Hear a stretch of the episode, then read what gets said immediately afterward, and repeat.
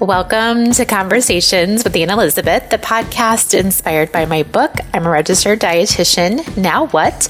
Where I have the absolute joy to sit back, relax, and have a conversation about nutrition with a variety of people who share their personal story of passion and purpose, especially registered dietitians.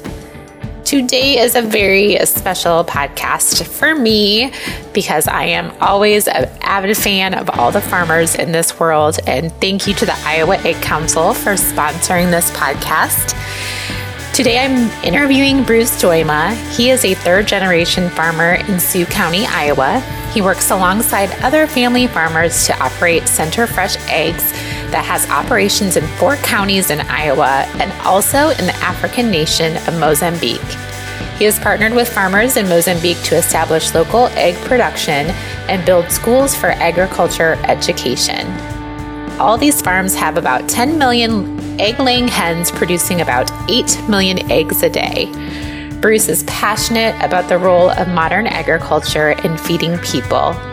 Iowa's egg farmers produce about 16 billion eggs per year, which is enough to feed every American for 47 days.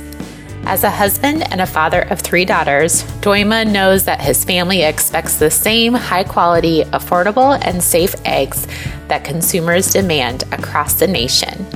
As an egg farmer, he is committed to doing what is right for his hens, which he loves his hens, and the environment and also his community. Please enjoy my conversation with Bruce. Well, Bruce, nice to meet you. Yeah. We're actually in person at the podcast, which is super exciting for me. I don't get to do a lot of these anymore. it's very it's very odd. I am very thrilled to introduce you to the podcast today. You are a farmer, but you're a special people whenever they think of farmers, they don't think of livestock usually. They think of corn and beans and that type of stuff, but you're an egg farmer. Correct. Do you do you do any other farming or is it strictly eggs? Uh, well, uh, when I started farming at uh, the young age of five years old. Oh my gosh. uh, back then, you know, kids could actually work for their dad, uh, for their folks. So we used to be a dairy operation. Okay. So though, that's, well, I'm sure, though, I'm sure chickens are 24 hours a day too. They're not just. Yeah. I mean, we were dairy and we had a little bit of everything, but we didn't have chickens at that time. So, but we had dairy and pork and beef and all the things. Yeah, all the things, yeah. How many dairy cows did you have? So at the time, uh, it was, we were like 40 some, and then Okay. we grew to like uh, 70, Ooh. you know, And milking how often? twice a day. Twice a Ba- day. back then, it was twice a day. Yeah. Wow. So back you, at that age, it was twice a day. back at the, and it wasn't all automated and stuff like that then either, was it? Uh, no, it wasn't. Yeah. There- there- there's a a lot of hand labor in there, yes. So you were five years old. You family farming. So you had dairy. You were dairy farmers primarily. So when did you transition into egg farming? so I made the mistake when I was uh, in seventh grade during the summer. I asked mom and dad for uh, 12 chickens. And uh, they got 24 for me that summer.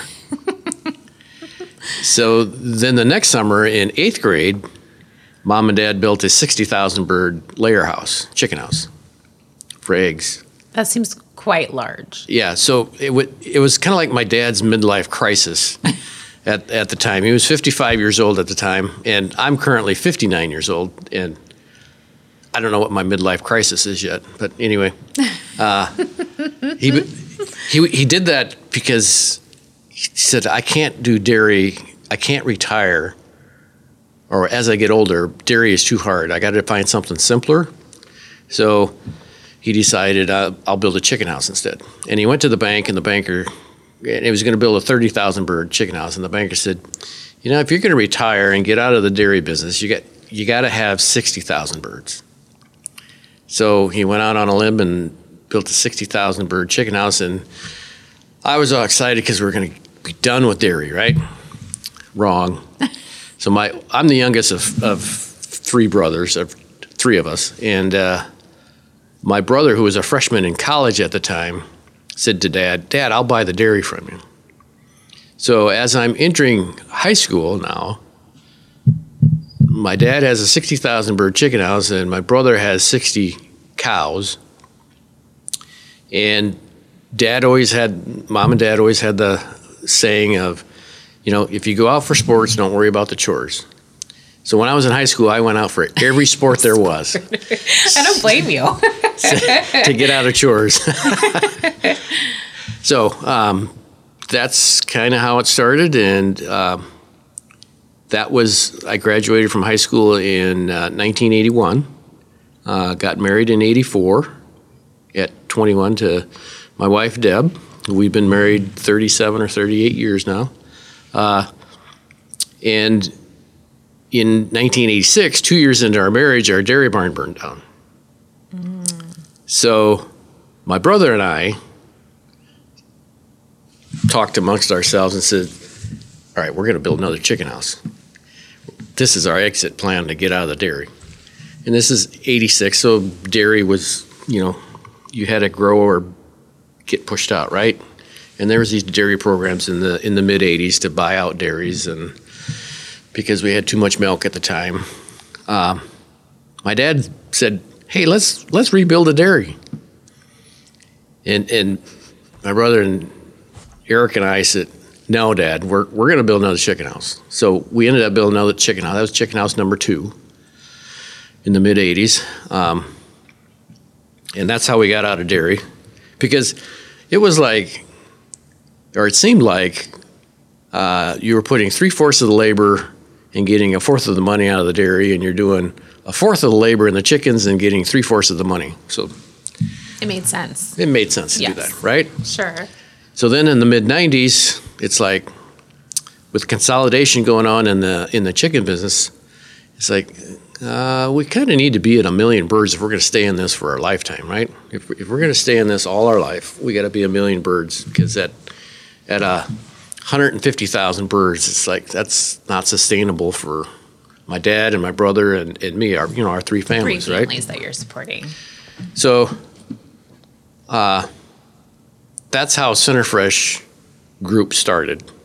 And Centerfresh Group is, in the 90s, all the egg industry was con- consolidating. You know, we went from 3,000 producers down to, like, today, we're probably less than 300 producers Oh wow. in the country. So, That's it for the whole country. yeah, that produce probably 95 to 98% of the eggs in the country. Oh wow. Had no idea. Yeah, you, you, you have a lot of backyard flocks and stuff, but you know it just makes up a small percentage. Sure. But um, lost my train of thought. So anyway, during the consolidation in the '90s, okay, we need to be a million birds. Everything's getting smaller and smaller and bigger, right? And that's how we started Center Fresh Group. Is it was a group of eight similar type people that all had an interest in chickens that all had chickens small flocks but all right we need to we need to grow and so it was eight partners and we all had a different we all brought a different talent to the the pool to the mix you might say so like my brother and i we grew up managing chickens uh, one of the partners was a was a feed mill guy so he knew how to mix feed uh, another partner was a marketer, knew how to market eggs. Another partner was an egg breaker, broke eggs for further processing. You know, today there's about uh, probably between 35 and 40 percent of all the eggs produced in the country are used for further processing for baking products.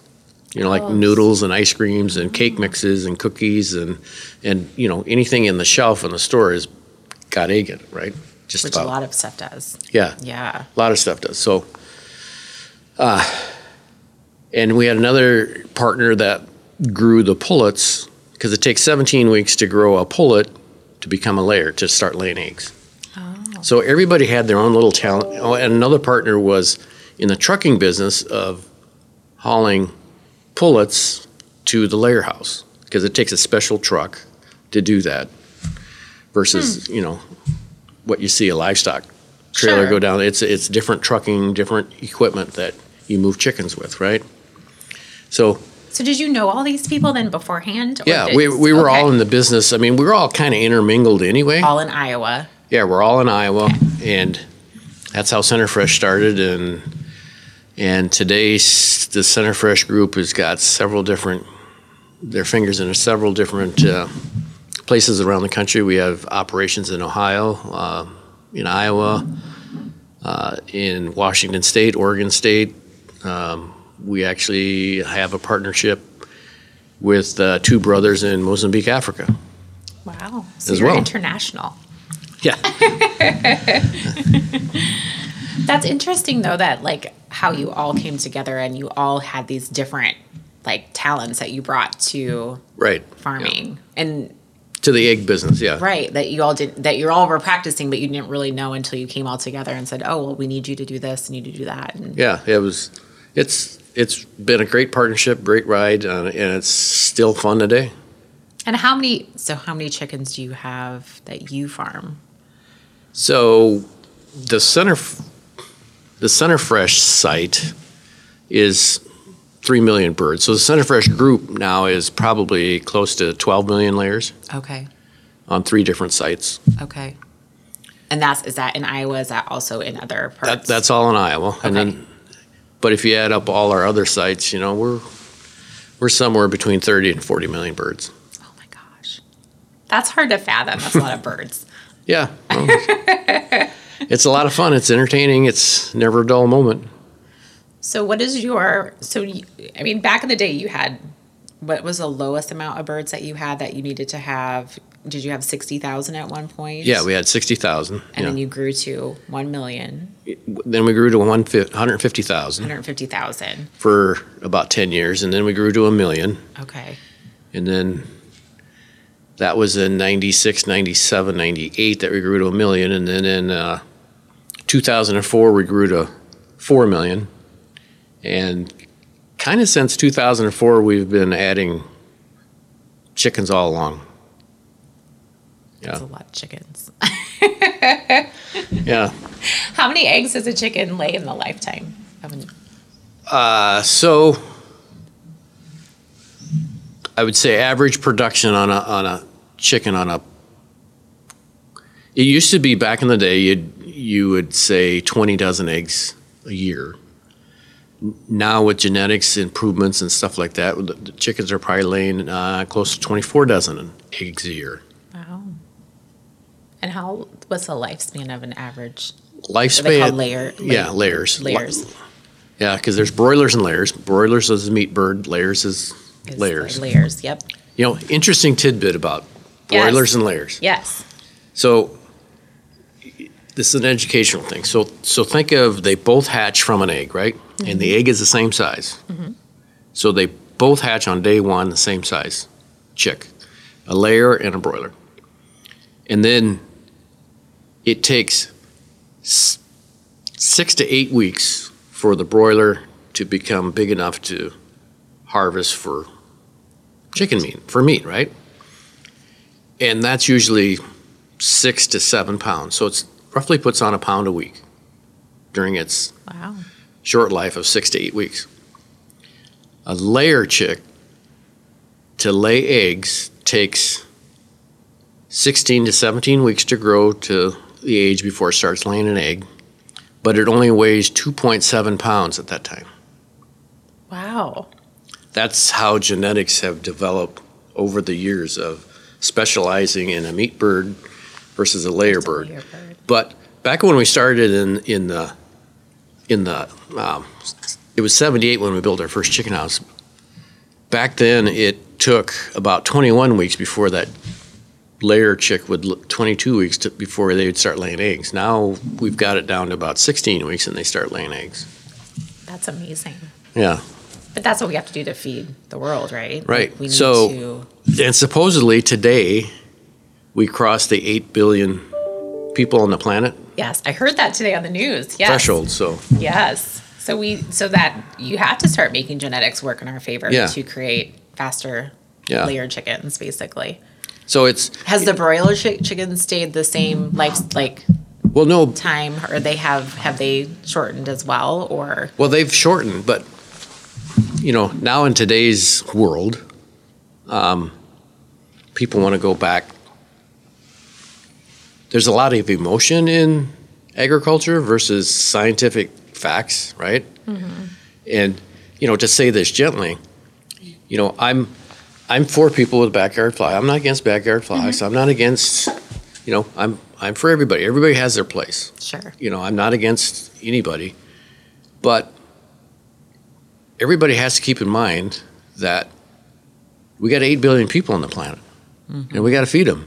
And there is a big percentage of these people with food insecurity that we produce enough protein in the world. We just can't get it to the right spots in the world to to get the protein to the proper people that that need it.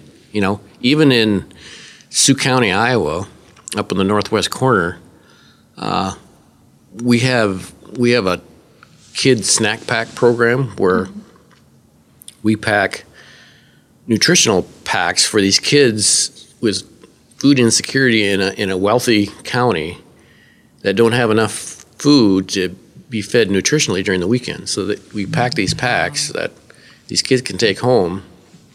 So they have protein to eat Yeah. and things to eat over the weekend. Right. Which, which is sad to see. I mean, even even in a in a wealthy state and a wealthy county, There's still that's still happening. it, it still Yes. happens, right? Yes. Yeah, But we can't all have backyard flocks because you know people are against big livestock producers and people are against backyard flocks, and it's like we need everybody. You Yeah. know, everybody contributes to the to the big picture. It's like we we got to be efficient. Right. Right. And if we're not efficient, we're going to have more hungry people in the world. Right. And then when you think about, so like thinking about your eggs, how, like versus a backyard flock to a store or to a family, like how fast does the egg get from the farm to the grocery store? It's very fresh, and people don't understand that either. Yeah. Under normal circumstances, uh,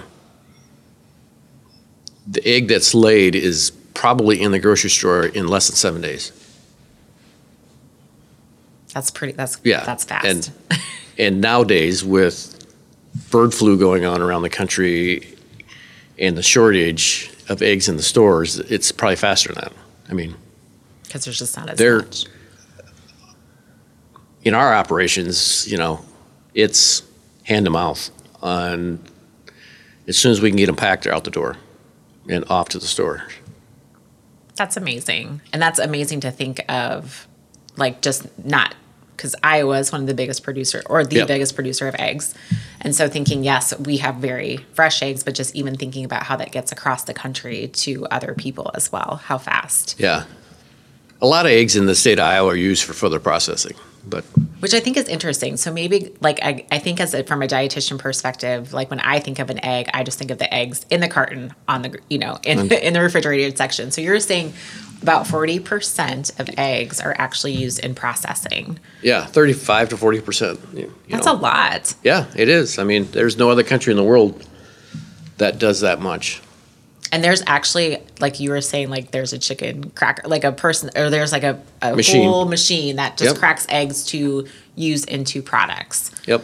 Does every farm utilize that, or is it are eggs shipped to those locations, or what does that look like? Uh, it's it's both. I mean, you know, our farm is set up so all the eggs come in on on egg belts into a into a room, and they go through the washing washers, and and there's people to check for cracks and dirts and and blood spots. So it's a it's a grade A egg going through the machine, and these machines will do uh, 550 cases an hour, Wow, which is you know there's 360 eggs in a case. So times that out. I can't do the math that fast in my head. it's a lot of math. It's a lot of eggs. It's a lot of eggs in, in an hour. Uh, you know, we got three machines running on the farm, uh, six to seven hours a day to Okay, on a on a four million bird complex. sure.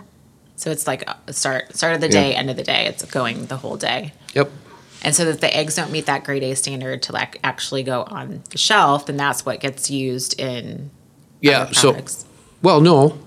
those aren't used then at all. Well, I mean, like like in our operation, we're using we're using all the eggs, but you, you got to consider the eggs that are going into the egg products is just as a good egg as a, as a what you buy in the store. See, I don't think a lot of people realize that either. Yeah, no, it, it is. I mean, it's, and, you know, if it's cracked or, or blood spot or dirt spot and, and it, it goes into inedible, which then gets into pet foods and stuff like that. Okay. So all egg consumption is always going to be a grade A egg, Yep, yep. no matter what form it comes in in Yep. our food supply. Yep, That's exactly. interesting. Yeah. Interesting. So for you, so like, what does the start like? What does your day look like when it comes to you know start start of the day, end of the day, as far as your operations and how you kind of are working on the farm? Because I know like automation is a huge thing. Like you said, Right. you got a lot of automation happening in the hen house hen houses.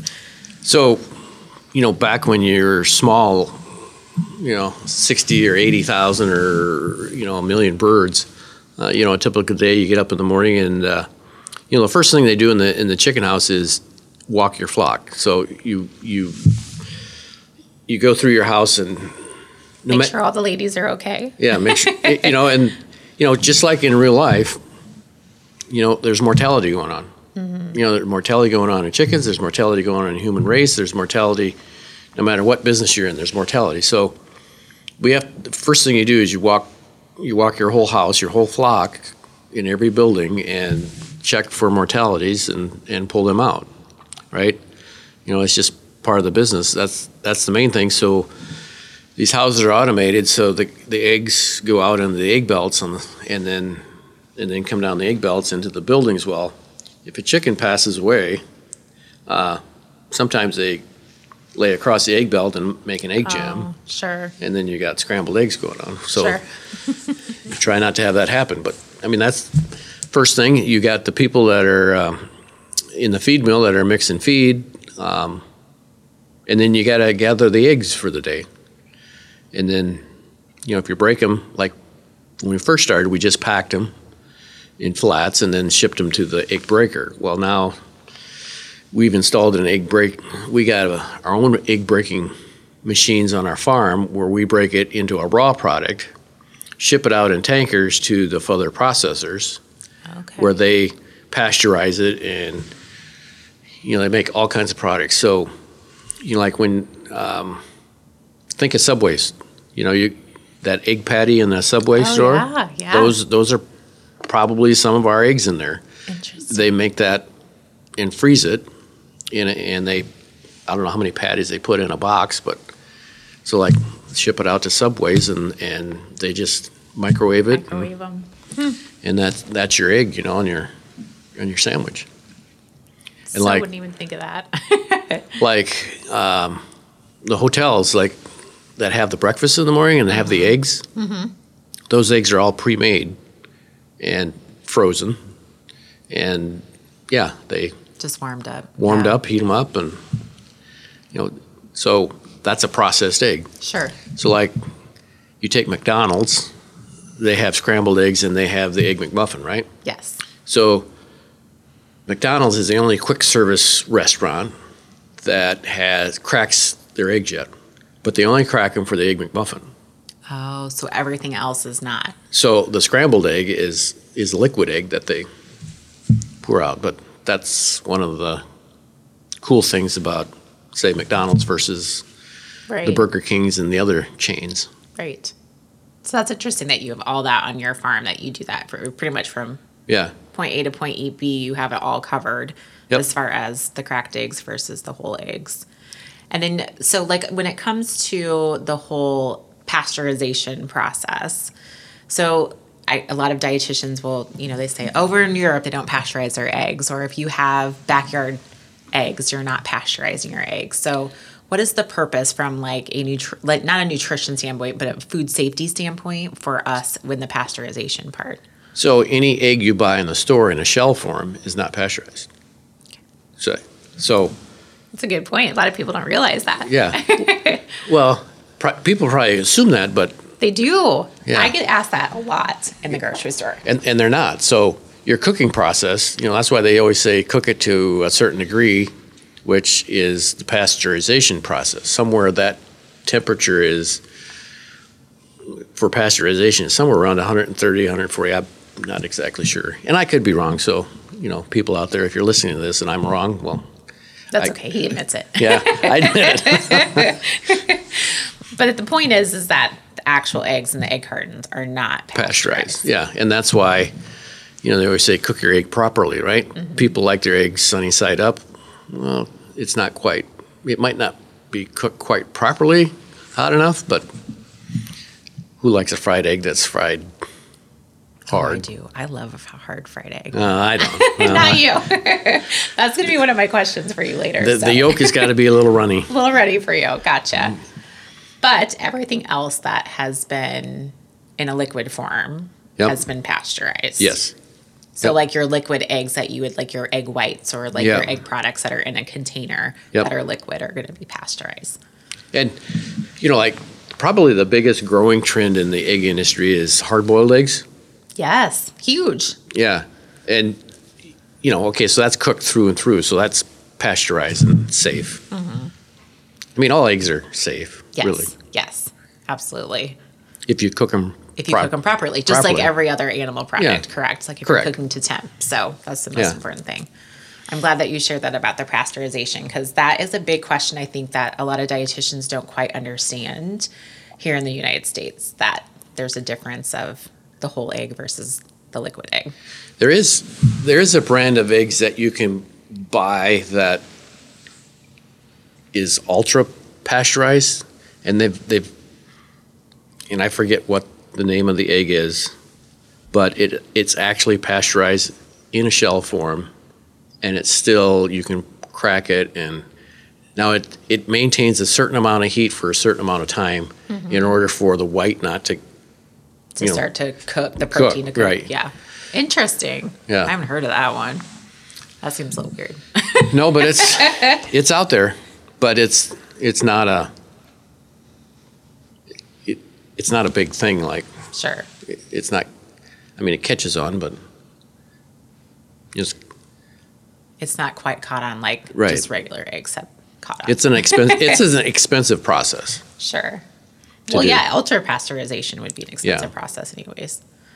Talk to me about how the bird flu affects our supply of eggs, but then also affects the cost of eggs and how that all happens. Like, you know, eggs have obviously increased in cost because of lots of reasons currently, but I know the bird flu has a huge impact on that. So maybe talk a little bit about how that affects the farm, how that affects you as a farmer, and how that affects our food supply. So we got hit with bird flu in 2015 at our Center Fresh site, and and with all our sites, we had to put down about eight million birds roughly. And that's bird flu is one of the worst things that I've ever witnessed and ever had to gone through. And and you know we're actually going through it again now uh, this year in in 2022 so far this year we've had to put down 2 million layers over the past 2 weeks. And this spring we had to put down about 250,000 pullets um, it's it's devastating it's there's nothing you can do.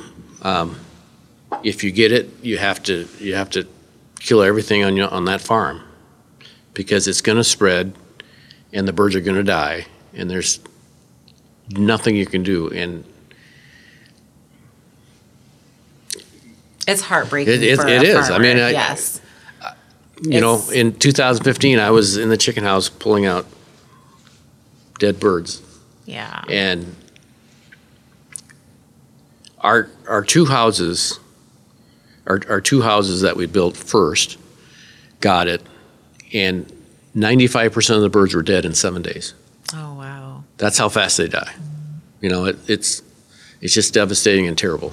Um, now, you know, when you talk about inflation and and everything that's going on in the last couple of years, we won't talk Republicans No, or. Democrats. but anyway, over the last two years, you know, inflation and and pro- people look at eggs and say, God, they've really inflated, but eggs would not cost what they do today. It's it's all bird flu. It's not inflation that's causing the cost of eggs. Because bird bird flu in um, 2015 affected uh, 35 plus million birds in the in the state of Iowa, it- which was mainly in the state of Iowa. But this year, we're probably with the last two million that we've had, we're probably right around 40 million birds since February of this year that it's affected. And you take 40 million birds off of a flock the size of 320 million, you know, it's a little over 10%. It's a lot. You know, and just like with anything, it's supply and demand. And when you take 10% of your production out of all of the United States, out of a population of 330 million, it's a big number. Mm-hmm. And Well, it's devastating to you as a farmer Yeah. because it's your livelihood, but you also care Yeah. about your flock. Like, Right. those are, it's so important to you to keep them alive and healthy and you Yeah. do your best every day. And then, you know, there's there, there you know, people people think farmers are cruel to their animals, Yeah. but their animals are their livelihood. They're and you know, my wife makes fun of me once in a while that you think more of your animals than you do of me. But it, that's not the case. But I mean, it it is true. I mean, it, you know, like dairy cows too. I you knew every you know every characteristic of that dairy cow, and now you don't know that of 30, 40 million chickens. You don't know every characteristic of every chicken, but uh, Sure. but yet you care for them. I mean, to say farmers are cruel and inhumane is yeah. There's some there's some wild ones out there that are that way, but oh, sure. But for the majority, especially if you're so passionate about feeding the world, yeah, you're not, you're not going to not care about your animals. yeah.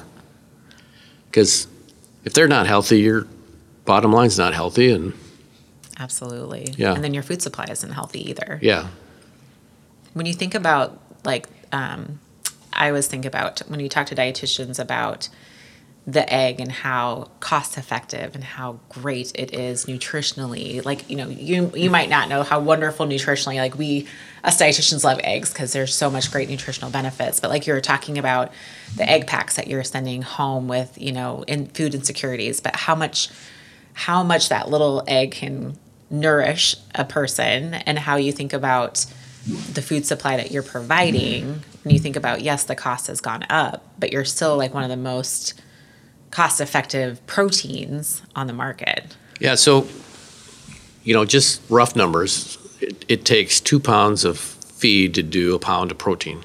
You know, two to one. Mm-hmm. Pork is like four to one, and, and beef is like six, seven to one. You know, this to protein to a to a th- one pound of protein, whatever. Um, now, the University of Iowa, they do open heart transplants in, in patients, right? So, the first thing they do with a with an open heart patient, the first solid food that they put them on is is an egg. They feed them an egg because it's it's the e- most easily digestible solid food that you can eat. Plus, it's the most packed vitamin, nutrient, protein packed thing that you can eat, right? So, you know, which is kind of cool. Um, yes. you know, talking about our Mozambique operation, uh, a few years back, um, one of our employees there have has an egg a day program going on with a couple of the schools, and my brother and I were there to witness going to a new school for the very first time, bringing hard boiled eggs there, and you know we handed them out, and then the kids could start eating them. Well, believe it or not, there's people. There's some of these kids didn't know what an egg was. They knew it was food, but they actually ate it with the shell on. You know, it's like we, we had to stop and like, well, no, you got to take that shell off. you know, the the egg. But I mean, yeah. and and then you you start to think of of uh, you know like uh, um, pregnant women and you know how valuable that egg is to them for the fetal development of Yes. of the child. And you know now they're coming out saying that you know you should start feeding your one of the first solid foods you should feed a your baby is is is an egg right? Because they're kind of finding out you know with all these allergic stuff you know if if you start doing peanuts and eggs and you know like peanut butter and stuff they're probably Earlier. earlier they probably won't be allergic to it so you know it's fascinating stuff that's coming out It is. And the choline in eggs, in the yolk of the eggs, there's the thing that I'm most fascinated with right now is the Alzheimer's Right. risk and how choline is a huge important nutrient to help prevent Alzheimer's later in life. So if we're not introducing it at an earlier Yeah. age, then we're not getting the choline we need throughout our lifespan. So that's I think is fascinating because that's just up Right. and coming too as well. More and more people are getting that. So I agree. Like I think it's one of the best it's one of the most nutrient dense little packages of power that you can get in Yeah. the grocery store. Oh, absolutely. And it's, you know, the new stuff that they're coming out that you never heard of like five years ago, like choline, zeaxanthin, Yes. lutein, and, you know, all that stuff. You know, and, and take like vitamin D. You know, if you can't go out and see the, and, and get sun, why, eggs are the next best thing. I agree. Yeah. Well, and we're all deficient in Iowa because we don't see the sun for a long time. Yeah. or just even where most of the United States is on the equator, we don't have the opportunity to get as much vitamin D as we need. so now that you talk about the sun, so did you know that November is like the cloudiest month of the year? Is it really? Yeah, on average. That makes sense though. Yeah. So eat eggs in November, but Eat, uh, eat them eat them all year long. eat them all year long. If there's anything that you could share, that's well, that's a great tip. But if you're talking to a dietitian that you say you're in the grocery store, the dietitian is, um, you know, talking to someone about an an egg. What would you? It doesn't have to be nutrition related, but as a farmer, what would you like a dietitian to maybe share with their clients or their patients about just the conventional egg, conventional egg in the grocery store, not necessarily like the organic, the cage free, Oh. whatever, but just the conventional egg. You know, I, I don't I don't push any egg. You know, it's like everybody's got their spot: the organic, the cage free. The farming, whatever farming practice Yeah. you choose or you like Yeah. or what you want to purchase. But as far as just the average egg, Because every egg in that store, the organic, the cage free, they all got the same stuff in it. nutrition wise, right? Nutrition wise, Yes. they're all the same. It's just how it was raised and what in your mindset think makes you think it's more healthy. All the eggs are the same. They're not one is healthier, more healthier than the other. It's it's what you think you're doing for the environment, right? Mm-hmm. But and Got- all the chickens are loved, Yeah. no matter what. Whether Yeah. it's conventional, cage free, they're all loved. yeah, I didn't forget that too. It's like, Yeah. you know, no matter where they live, they're loved. but you know, there's there's so many studies out there like like you know for diet control for for obesity and stuff. You know, egg is is is a good thing to be eating for for obesity for for diet control. You know, kids that they've done study on kids kids that have eggs for breakfast are better intuitive in schools and, and stuff like that. You know, it, there's just so much good news about eggs that you know it's it's one of those must-haves in the store. Just like milk and eggs and bread. Mm-hmm. And I think like the talking about like introducing it, the study is about introducing it earlier in a child's life to prevent the allergies and Yeah, maybe you won't pre- prevent them 100%, but you're going to give them a better shot from having a, an egg allergy than We're- not introducing it. I'm working with the uh, group. It's called Blessman International, and they're in. They're uh, it. It's actually a doctor from the Des Moines area here, um, Dr. Blessman, and uh, he's he's a missionary now in, in South Africa. So he's got um, nine different sites in South Africa, and we're we're gearing up to do a study on kids that have never had eggs, and we're trying to we're trying to um, uh, use the two to five age group that have never had eggs. Because he's and he and he's been doing studies on on ones that have eggs, but you know the stunted growth of Africans and stuff is because they don't have protein, and he wants to do a, a study, and, and he wants to do a, a a very specific one that's credible and stuff. So you know we're working with the American Egg Board, we're working with uh, Iowa State University, and in setting this up, and we're working with the University of uh, Connecticut too, I believe, and trying to set this up that you know hopefully in two to three years we can there be a you know Some Credible results. Yeah. on on this because in, in our one egg program that we've done in Mozambique, um, in the school that they've been doing it in consistently, um, the teachers are actually showing up to teach. The kids are actually coming to school now because it's kind of like hit and miss. When when when they didn't when they didn't have because cassava is their main Their protein that it, they use. is a yeah. protein, which is basically It's a starch. It's like a flour. It- it- yes. it's a starch. It's awful. not a fan. It's it's uh, they say it's like a potato, but trust me, it's not. it's not. No, it's you know really doesn't have any value, but but it's it's a filler, right? And so when these kids know that these eggs are coming daily, you know, like they actually come to school because they're looking because forward to eating it. because they're looking forward to eat it, and the teachers get an egg too, so they come to school oh, Be- because the, the the educational system and the public system is just horrid. I mean, you go out in the rural areas, it's it's it's a thatched roof and a and a Oh, pole, sure. and and you might have a chalkboard, and and there's no. One kid might have a book, and one might not have a book, and Mm-hmm. one might have a pencil, and one might not have a pencil. I mean, it's It's very hit or miss. It- you know, we're- people in the United States don't know what don't realize. Yeah. you know, we're very fortunate. You know, if even our poor people in the United States are rich compared to Sure. some standards in Africa. A lot of people in Africa.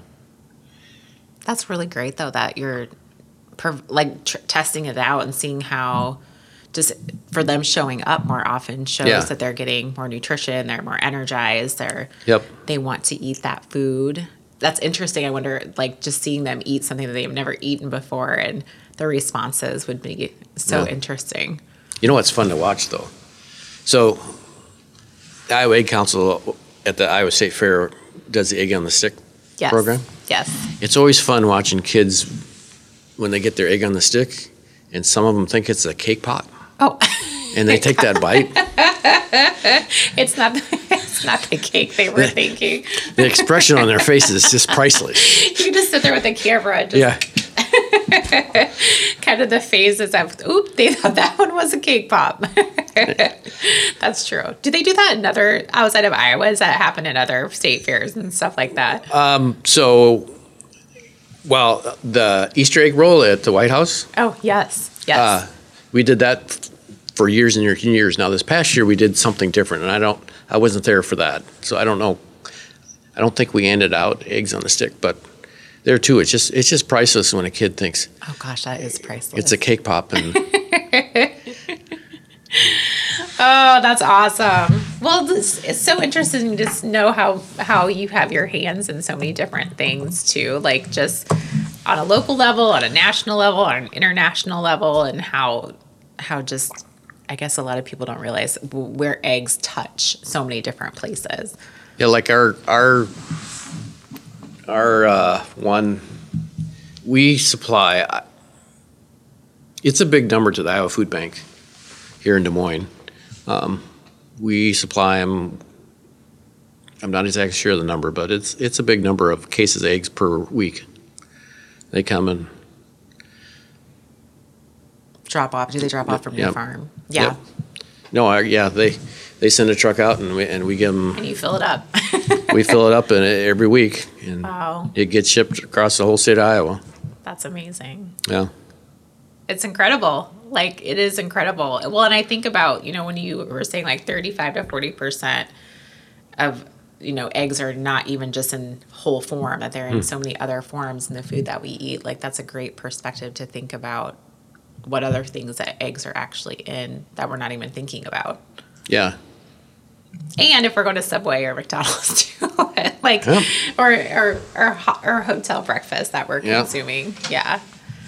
Well, I think it's fascinating as far as, again, like thinking, and we didn't touch on like all the different farming practices, but just the fact that at the end of the day, our eggs all provide us with the same amount of nutrition, whether it's, Yep. you know, no matter how it's farmed, and how so much of it is very fresh from farm to store, and how it's very accessible but then also kind of thinking about again how the bird flu impacts our supply, our demand, our cost, and it's not just the inflation Yeah. and how much you do care about your your your chickens. I mean, Absolutely. a lot of people don't they don't put that together with how much the farmers Yeah. love their love their chickens too.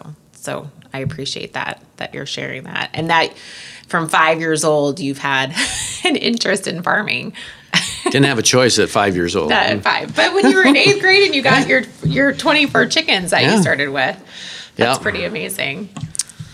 Be careful what you wish for. I know.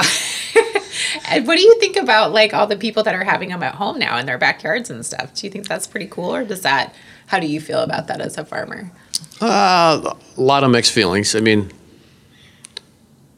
you know, so I don't know if I mentioned this earlier, but in 2015, the USDA, APHIS, you know, they do all kinds of bird testing, right? Wild birds and stuff.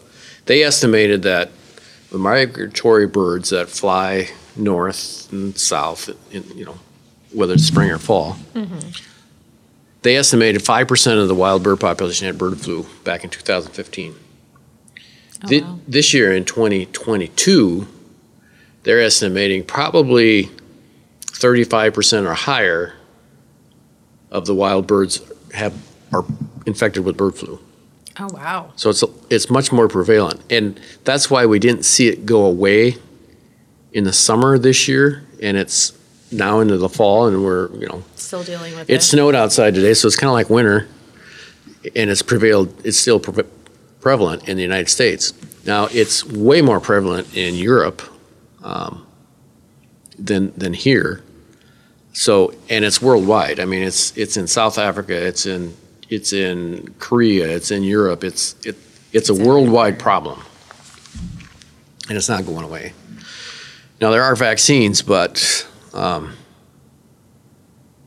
it's it's not accepted because you got trading partners, right? You got economic trade barriers Oh, going sure, on, and sure.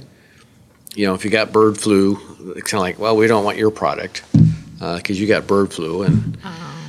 type of thing. But you know, even if you got bird flu, it's safe to eat those eggs if you cook them properly, right? Mm-hmm. It's not it's not going to just because you got bird flu, it's not going to transfer to the human um, if you cook it properly. Mm-hmm. So that's you don't have to worry about that. But uh, if you contact bird flu, you know, like if our all eggs that we have on site are destroyed, that's that's it. Those those eggs don't move anymore and are destroyed. So getting eggs from bird flu chickens is you, you don't get Gotcha. because it's stopped and destroyed. Mm-hmm. Now, I've been watching the last several weeks. There, there comes a report out on Friday of how many bird flu cases there have been across the United States. So the unique thing about 2022 is bird flu is all over the United States. In 15, 2015, it was mainly Minnesota, Iowa, Wisconsin a little bit. It was concentrated in the Midwest. Um, of those cases, there's been roughly 14 to 18 cases a week of bird flu. And of those 14 to 15, it's usually about 75% of them are backyard flocks. Oh no. And then there's probably one or two turkey flocks in there. Turkeys seem to be the most susceptible to bird flu. Um, and then there's maybe a duck flock or a wild game flock in there. And there's probably, and then it seems like once a month or so there might be a, uh layer flock in there. And there might be a broiler flock in there. Um, you know, broilers being the short lifespan they have. Now, the, it's usually broiler breeders that you know, as you're using them for the eggs, fertile eggs to, they're the ones that get the bird flu. Well, you know, so, so you kind of got mixed feelings with the backyard flocks Sure. that 75, and these backyard flocks are 20 to 30 birds or 40 birds or whatever. But, you know, they're outside in the conditions, mixing with the wild birds, you know, and, and so yeah, they're more susceptible. You know, like like we spent we spent several million dollars on on a new biosecure entry system into our chicken houses. So we're very conscientious. You know, like when our people come in, when our employees come in, they take off their shoes, go into the, and then then we have a shower in facility. They, you know, they take off their clothes, shower in, put on our clothes, put on our shoes, they go through the lunchroom, and then when they actually get to the chicken house, they change their shoes again. And you know, we've done that at two of our sites, and since 2015, to you try to do everything you can to try to protect your flock, because mm-hmm. they always say it's tracked in, or you know, it's tracked in, and you know, sometimes we disagree and say, oh, it's it's airborne, but Sure. By and large, they say it's tracked in. So you you try not to argue with the government, but you you kind of have your suspicions. Sure. Sure. You, you'll never know until the end days, right? Yes. Yes.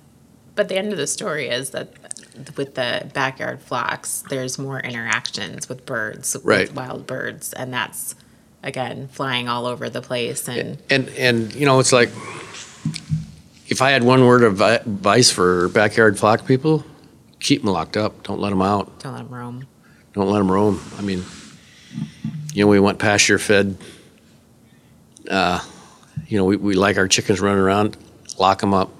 I mean, they're doing it in Europe. They're locking everything up because it's it's so bird flu is so bad over there. Because you know, it's worse than what we have it here. Interesting. That's interesting. It's a good message though for Yeah. people that do have them. I can name like five of them in my head of people I know right now that have them. I, I know of a, I'm on the ambulance uh, in our town. Oh, sure. I'm Like on the ambulance crew, and, and one of our paramedics has got a backyard flock in, in Sioux City, and I, I tell him, keep your birds locked up. Lock them up. Don't let them out. Please. Don't let them out. Yeah. I said, for the safety of birds. for, sa- yeah, and safety of birds. I mean, That's so interesting. That's a good message. I like to hear that though, because that's something that again, dietitians. That's a great. You never know, like who dietitians would interact with with yeah. other backyard farm. There probably is dietitians that have backyard flocks. Yep. Keep them inside. I mean, that's, It's a good message. I was wondering about that. I had that thought too of just thinking about going out to my friend's farm and they're running all over the place and yeah. yeah, Your, your chances of getting bird flu are pretty high if they're running around. sure. Interesting. And, you know, if, if you lock them up, make sure you change your shoes before you go in your chicken house. oh, sure. Have chicken house shoes. Yeah. Have houses, you know, don't, Yes. don't, you got a line of separation. I mean, our, our commitment on our farm is what's inside is inside, what's outside is outside. So when our employees go inside, if there's a problem on the outside of the house, we call an outside crew to Oh, sure. fix it. So you- when you go inside, you're inside all day and, um, That's really interesting. you know, that line of separation is the door, the wall, the building. Mm-hmm. And, you know, that's the way people with backyard flocks should treat their flocks. Sure. Should be the same. Because I, I think eventually we will have vaccines, but I think we're one to two years away from that. Because there's, there's five major trading countries that export eggs and, and, and broiler meat, mm-hmm. chicken meat. And there's 20 countries that are receiving that from those five, you know, that's, that's from those five countries. And that's the way the trading works around the world. And the whole world has to accept vaccination Sure. Before it can happen. before it can happen, right? Because, you know, in, in, in the in the chicken world, us layer people only export probably five percent or less of our product. Okay. But in the broiler side, the meat side, those guys are probably exporting thirty-five to forty percent of their product. so it's a lot. Yeah. So for them to get locked out of trade is, is a huge issue. Mm-hmm. And that's, that's why everybody in the bird world has got to agree. Gotta get on board the bird Yeah. world. I like that. it's true though. You have to all agree in the bird, bird world. Yeah, you got wild game birds, you got pheasants, you got turkeys, you got ducks, you got That's true. chickens, you got, And you got chicken meat. You have eggs. Yeah. I mean, you have yeah, so many different entities. Gosh, you have duck eggs too. And then you can go Yeah. into that whole thing. Quail eggs, quail. oh yeah, It's a lot of fowl. I know.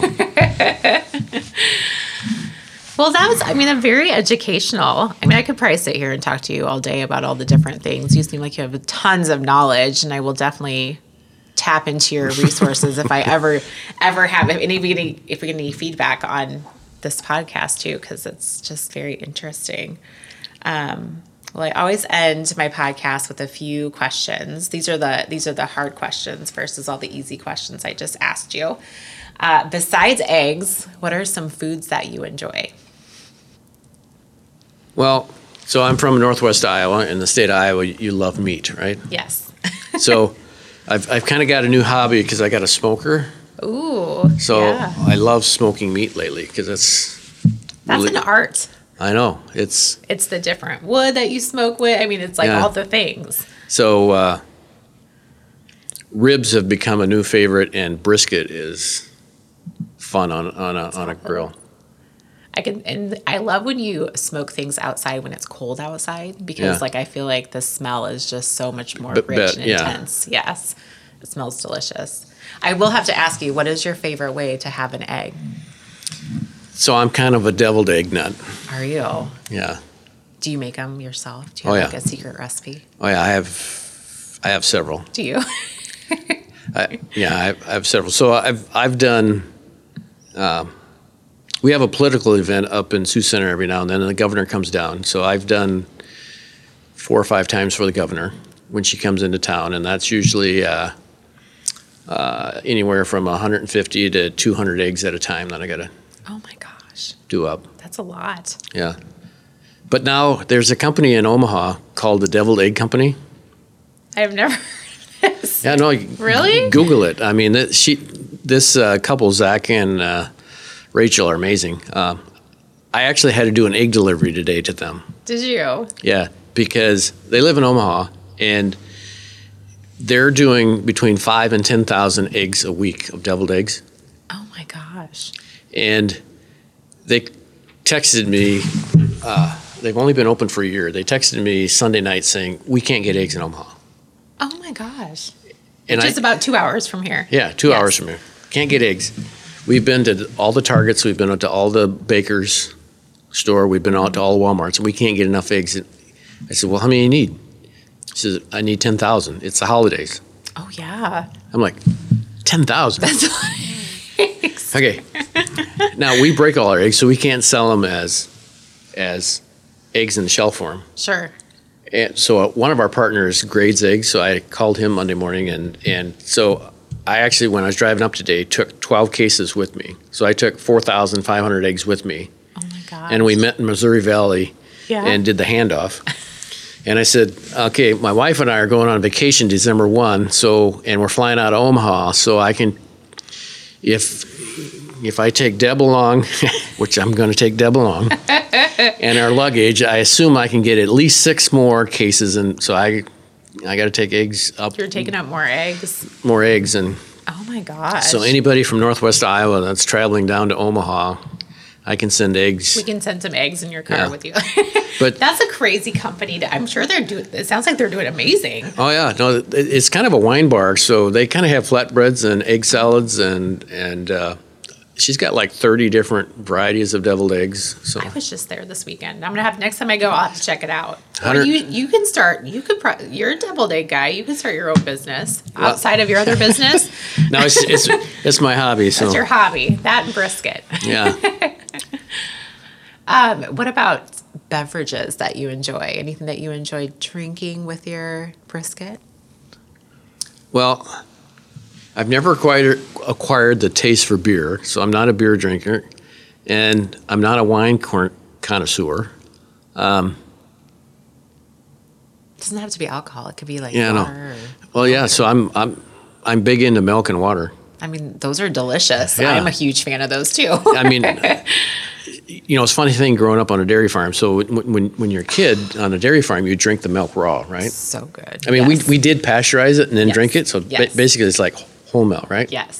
So when we stopped dairying and you had to buy milk in the store, we started out buying 2%. No, we, we started out buying whole milk and then we went to 2% and then we went to 1%. And now I'm drinking skim milk. Oh gosh, that's way different. Yeah. you know, it's like, That's a hard transition. Yeah. Well, it's kind of like you acquire the taste You do, sure. for it. But there's nothing like fresh milk off the farm. Yeah. It's delicious. I could use that Yeah. in my coffee. That'd be delicious on my cereal. But an egg is an egg is an egg. Is an egg. That's So, true. That's know. true. What about scents or smells that you enjoy? I don't like tofu. You don't like to, it doesn't smell good to you. No, no, no truffle. Truffle. Sorry. Truffle. Not not tofu. Truffle. I hate that smell. it's strong. Yeah. It's very strong. Yeah. I mean, yeah. If if, if it's strong, it's it's it's bad. And but a little bit of flavor in, in, in, your food is I can I can handle it. But if it's strong, You can Yeah. smell it. Like if you like I if someone's walking by with a dish with pr- truffle, I can smell it like instantly. yeah. You're like, "Ooh, that has truffle in it." It's like, "Whoa." My uh, my youngest daughter and and her wife uh, love it. Do they? Yeah, yeah. I think it's a very acquired taste. Yeah. It's very fancy. Yep. It's in fancy stuff. yep. um, what's something about you that not a lot of people know? Well, I gave away my deviled eggs, so I know. Now I'm going to be thinking about that. You're going to have to send me one of your recipes. That's not a secret. yeah. well, I I could say my secret ingredient is Miracle Whip Ooh. instead of mayonnaise. A lot of people, Most people use mayonnaise. yeah, no, I use Miracle Whip. Interesting. Okay. That's That would that that's my secret. That's that- your secret. That's the thing that we don't know about you is that you put Miracle Whip in your deviled eggs. Yeah. Okay. Good to know. Do you do you like Miracle Whip otherwise instead of mayonnaise? Oh yeah. Okay. Because May- either I feel like you're a mayo person or you're a Miracle Whip person. Yeah. Mayo is like so blah. There isn't a lot to mayonnaise. No, it's like Miracle Whip's got a little bit of a kick to it, right? That's true. A little bit more flavor. But Hmm. if you go to Africa, their mayonnaise tastes a lot like our Miracle Whip. Does it? Yeah. I remember when I was in school for being a dietitian and we had to take a foods class and we had to make our own mayonnaise with eggs. But yeah, it's pretty bland. It's just like nothing to it. Yep. Interesting. Um, and finally, what brings you joy in life? Deviled eggs. and your wife? Yeah. No. I I was gonna I was gonna say Deb first and then the kids and but no. I I truly love the egg business. It's it's been a lot of fun. It's it's uh it's never boring. and you're very passionate about Yeah. it. That's why you're still doing it, right? Yep. Yeah. I'm I'm glad I'm not doing dairy, but Yes. well, we do. We knew you were going to get out of that, that someday, Yeah. right? but you know what? Uh, I love dairy farmers, so and I love milk, so I'm not against dairy at all. no, you just didn't want to be a dairy farmer. I just yeah didn't want to be because you know the cool thing of here here's the thing about dairy and, and, and eggs that I always use as an analogy is now it, it's different but remember I was milking cows in the 70s when we only milked cows twice a day so cows you got to milk twice a day so you got to be there morning and night right so when we switched to chickens it's like they you only got to milk them once because they only lay one an egg so Frees up a lot of time. it, it frees up a lot of time because it's like, you know, li- like a cow, you're like married to it because I got to be there in the morning, I got to be there at night. Because if you put a stranger in there when you're milking cows, those cows know it because they know the characteristics, they know your actions. I mean, a cow knows who's milking it. You know, it's it it's an intimate relationship between you and the cow, right? Well, chickens they lay their eggs in the morning. So if you're good, you can have your eggs collected by noon, and you can take the afternoon off if you want. Like It's kind of nice. yeah, but and then I got into growing pullets. Uh, so you know, I've all the years that I was in the chicken business, like from from uh, '78 to uh, 2009, I was I was in the layer side and and the egg side, and then my partners and I said, Bruce, you got to you got to do pullets. You got you got to grow pullets because we couldn't find a pullet grower mm-hmm. and you know that's where you grow the baby chicks to to be layers. Well, that was pretty cool. And I said all during those years of being a layer guy, I don't want to be a pullet guy because that's a lot of work and Because they're babies. they're babies, and I, I, I don't I don't want to do that. I never want to do that. But when I switched, it's like well, cows you got to milk twice. Chickens lay an egg once, so I got to collect them once. But pullets, you, yeah, I just, I just, growing them. they're just growing them. So it's like, you know, if I want to be out of here at nine in the morning, I could be out of here at nine in the morning instead You of just noon. transitioned like Yeah. you just kept improving on in life when it came to chicken farming. yeah. So anyway, well, it sounds like you have a lot of joy in your life. You're a busy guy, and I really appreciate you taking your time to talk to us dietitians and anybody else interested in health and wellness. And thanks for sharing your story. you bet it's a lot of fun. passion for farming. He has passion for his animals. He has passions for his family. And Bruce has passion for his deviled eggs. I loved this conversation because I think it just lends to the fact that farmers care about the production of the food that they make for the world, for our country, for each of us, but then also for their families. And you know, when you think about eggs, we don't always think about those other intricate parts that create the eggs, that cares for the eggs, that produces the eggs. We think about the nutrition of the eggs, which is very important as dietitians. But I think it's always great to have this farmer's perspective and to know all the things that they are doing to feed the world. And eggs are part of that. They're, we all know as dietitians, they're nutritious, they're delicious, but they're also very affordable and they also pack a pretty important punch when it comes to nutrients. I hope you head to the show notes. You have to connect with Bruce if you have questions. And then also, you must watch his video for his sweet and sassy deviled eggs. And if you listen to the podcast, you know his secret ingredient. Remember to be great always, find the joy in each day, and to start a conversation that truly matters.